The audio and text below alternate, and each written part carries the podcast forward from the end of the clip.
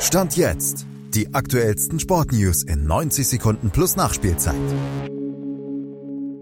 Nationaltrainer? Keiner will, außer Magath.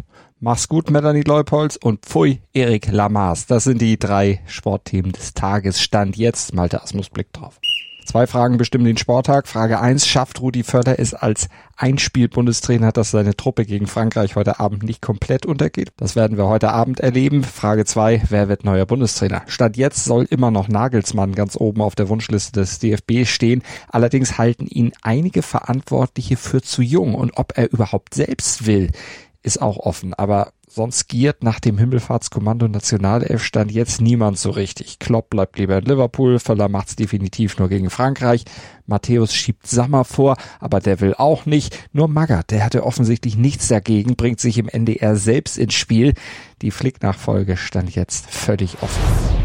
Wer gehen wird, ist dagegen klar. Melanie Leupolz. Sie beendet mit 29 Jahren nach 79 Länderspielen mit einem EM-Titel und Olympiagold ihre Nationalmannschaftskarriere und möchte sich jetzt auf ihren Club FC Chelsea und ihren kleinen Sohn konzentrieren.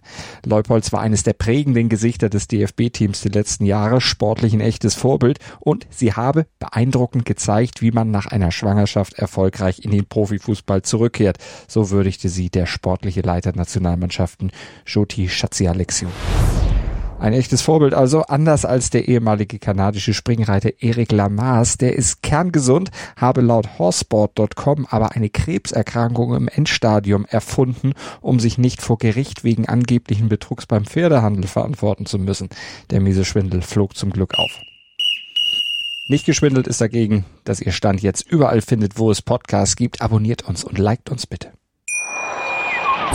Wie baut man eine harmonische Beziehung zu seinem Hund auf? Puh, gar nicht so leicht. Und deshalb frage ich nach, wie es anderen Hundeeltern gelingt, beziehungsweise wie die daran arbeiten.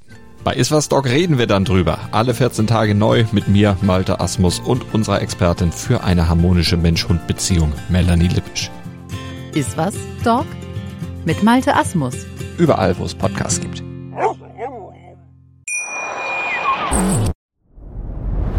Dir hat dieser Podcast gefallen? Dann klicke jetzt auf Abonnieren und empfehle ihn weiter. Bleib immer auf dem Laufenden und folge uns bei Twitter, Instagram und Facebook. Mehr Podcasts aus der weiten Welt des Sports findest du auf meinsportpodcast.de.